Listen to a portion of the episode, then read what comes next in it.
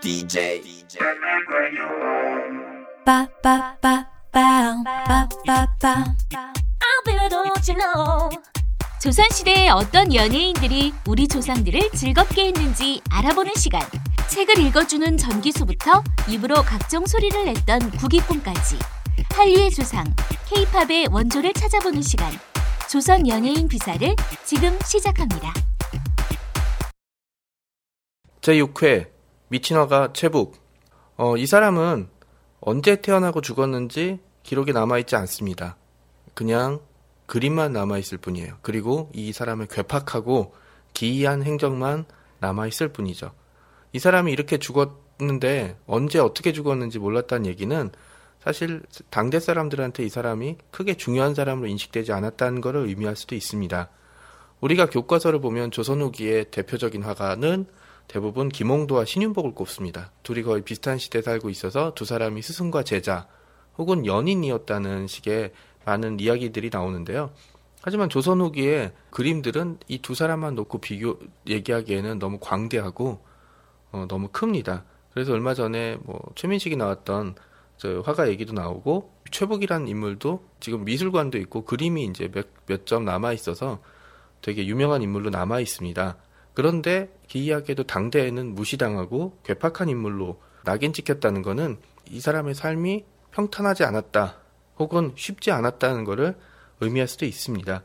어, 최북이라고 이름이 나와 있는데요. 북이라는 의미는 본명이 아니고요. 다른 이름으로 알고 있습니다. 그리고 이 북자도 이 77이라고 이르는 음, 두 글씨를 붙인 이 파자를 붙인다고 얘기를 하는데요. 그래서 이제 본인 스스로를 최칠칠이라고 부르기도 했고 호생자라고도 불렀다고 해요. 그러니까 붓으로 먹고 사는 사람이라고 불러서 대단히 자조적인 뜻을 지녔는데요. 당대 사람들은 이 사람을 광생이라고 불렀다고 합니다. 미친 사람이란 뜻이죠. 위에 천재 화가들은 다 미친 사람들이 많은지 아니면 미친 사람이 천재가 되는지는 잘 모르겠어요. 예술이라는 길은 아마 우리 같은 보통의 평범한 사람들이 생각하기에는 대단히 머나멀고 험난한 길일지도 모르겠다는 생각이 있죠. 사실 최북의 기행은 한 시간 넘게 얘기하기에도 부족함이 없어요. 그러니까 예를 들어서 뭐 금강산에 구경을 갔는데 폭포가 너무 아름다우니까 술에 잔뜩 취해서 야, 나 같은 천하의 명물은 이런 데서 죽어야 돼. 이러고 이제 연못에 빠져들었다가 이제 다 같이 있던 일행이 이제 부랴부랴 꺼내서 구해줬던 적이 있었고요. 이 사람은 그리고 사실 이제 후기의 그림을 보면 애꾸예요. 한쪽 눈이. 근데 이게 무슨 뭐 해적질을 하다가 눈을 잃은 게 아니고 너 양반한테 그림 청탁을 받았는데 거절하니까 이 양반이 감히 내 청탁을 거절해? 너 가만 안 놔두겠어. 라는 식의 협박을 하니까 어 그럼 남의 손에 해를 입느니 내 손으로 내 몸에 상처를 내야지 이러고 칼로 자기 한쪽 눈을 찌른 적이 있었어요. 그래서 이제 이 애꾸눈이 돼버렸거든요. 그리고 또 뭐 늘 술에 취해 있었다고 해요. 우리 아버지 세대 보면 동네 슈퍼 가면 런닝셔츠 차림의 아저씨들이 이렇게 맥주에다가 땅콩 같은 거 씹으면서 지나간 사람들 시비 걸고 이런 거 많이 있었거든요. 그러니까 아마 이런 모습을 보여주지 않았나 합니다. 그리고 이 사람이 이제 그림을 대단히 잘 그려서 어, 사실은 부자가 쉽게 될 수 있었어요. 많은 돈을 받고 뭐 그림 그리는 게 엄청난 시간과 자본이 들어간 뭐 재료가 들어가는 건 아니었으니까. 그런데 늘 가난했다고 해요. 왜, 왜냐? 술 받는 대로 그대로 술을 마셨기 때문에. 그리고 아마 기생들한테 엄청 퍼졌던 걸로 알고 있어요.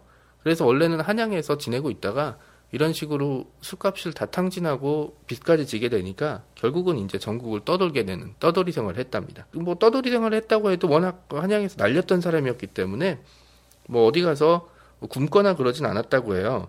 그런데 남아있는 행적들을 보면 계속 양반들이랑 티격태격했다는 얘기들이 좀 나와 있어요. 좀 기이했던 거는 뭐냐면 이 사람이 자기 그림에다가 시를 몇 수 남겨놨는데 굉장히 잘 쓴 시예요. 그리고 이제 또 뭐 어쨌든 양반들이랑 이런저런 얘기들 했다는 걸 보면 사실 머리가 떨어지거나 학식이 떨어진 것도 아니었어요.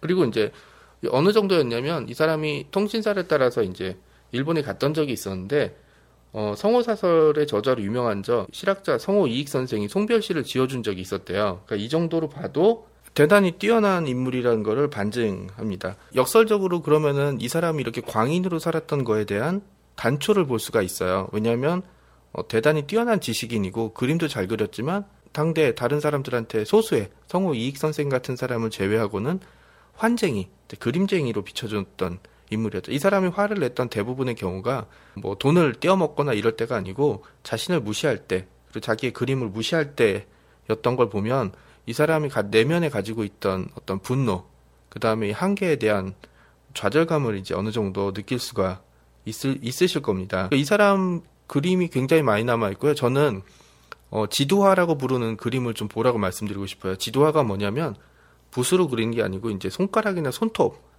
뭐 이런 걸로 이제 그린 그림이에요. 그러니까 대단히 날카로우면서도 대단히 이제 혼돈된 그림이 있어요. 특히 이제 풍설 야귀인도라는 그림이 있는데요. 저 이 그림 보고 굉장히 쇼크를 받았죠. 글자 그대로 이제 바람 부는 밤에 사람이 길을 걷는 풍경을 그려놓는데요. 자세히 보지 않으면 이게 집인지 사람인지 바람이 부는지 안 부는지 잘 모를 정도로 대단히 혼돈스러워요. 그 대신에 그림을 이렇게 한번 이렇게 보고 나면 머릿속에 잘 사라지지가 않아요. 그러니까 이 사실 그 글이나 그림은 대부분 그 사람의 내면을 비추는 거울이라고 얘기를 하지 않습니까? 그런 측면에서 보면 최북의 마음속에 어떤 게 들어 있는지 보여질 수가 있죠. 그 여기서 보면 이 자연 현상도 그렇고 이 그림 보면 초가집이랑 쌀이 담장 같은 것도 다 뒤틀리고 기울여져 있어요. 그러니까 이게 이 사람의 기이한 행동과 이제 맞물려서 보면 겉으로 보는 사람들은 그냥 그림 좀 그린다고 술 마시고 날뛰는 인물로 보였겠지만 이 사람 안에는 거대한 분노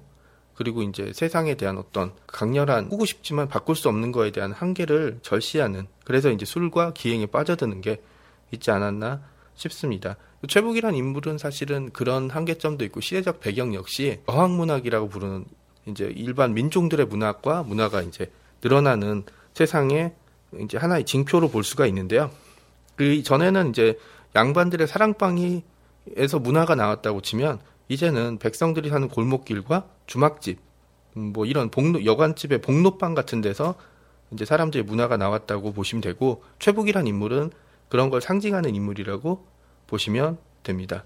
최북이란 인물이 좀 대단했던 건 뭐냐면 양반들의 문화는 자연스럽게 중국의 문학을 따라갈 수밖에 없어요. 지금 뭐 made in USA라 그러면 사람들이 사족을 못 쓰는 것처럼 사실은 중국의 문학과 중국의 체제가 전부 우월하다고 생각하고 무조건 받아들이는 게 이제 대부분이었는데 아니면 자신들의 우리들의 문화보다 상위로 놓는 거를 이제 당연하게 인정을 했는데 최북은 이런 얘기를 해요.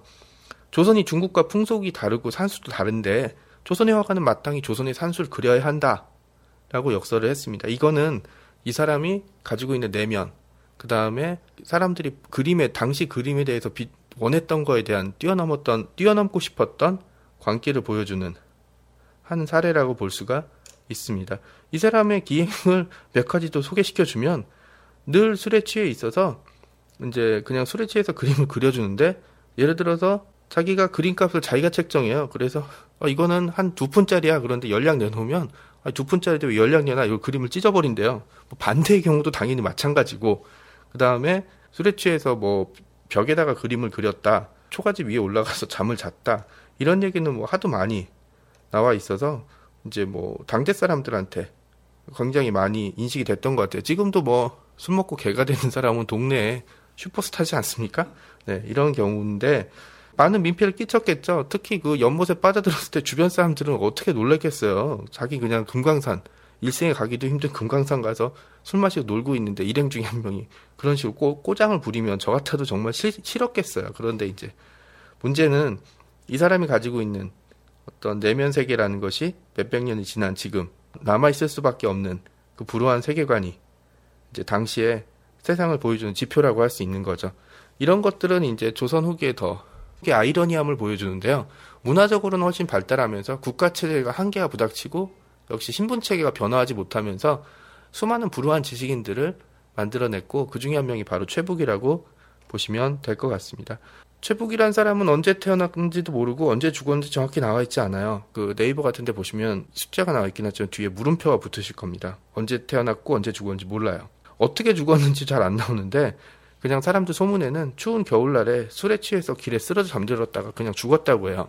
개인으로선 대단히 불행한 일이고 굉장히 고통스러운 일이었겠지만 저는 그 얘기를 들으면서 어, 최북다운 최후 그 다음에 최북다운 세상을 살다 갔다고 그렇게 생각을 하고 있습니다. 아 그냥 기분이 그렇다 안 하나 기분이 꼭 논리가 신데렐라 구두맨키로 앞뒤가 딱딱 맞아야 되나 지식인이 불행한 경우는 굉장히 많아요. 그런데 저는 지식인이 불행한 게 아니고 세상이 불행했기 때문에 지식인이 거기에 따라서 불행할 수밖에 없다고 생각을 합니다. 조선 후기에도 그런 사례들이 굉장히 많이 나타났고 어, 굳이 이 최북이란 화가를 지금 이 시점에 얘기한 것도 지금 우리 세상에 최북이란 인물이 또 있지 않을까? 그리고 최북이란 인물이 그렇게 살다가 죽어가는 게 과연 우리 세상에 우리가 지금 살고 있는 세상에 어떤 도움이 될까? 네, 이런 것들을 좀 생각해 보자는 의미였습니다.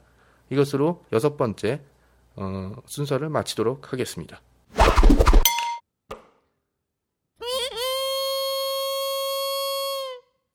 조선 연예인 비사는 스마트 미디어 N이 제작하는 역사 프로그램입니다.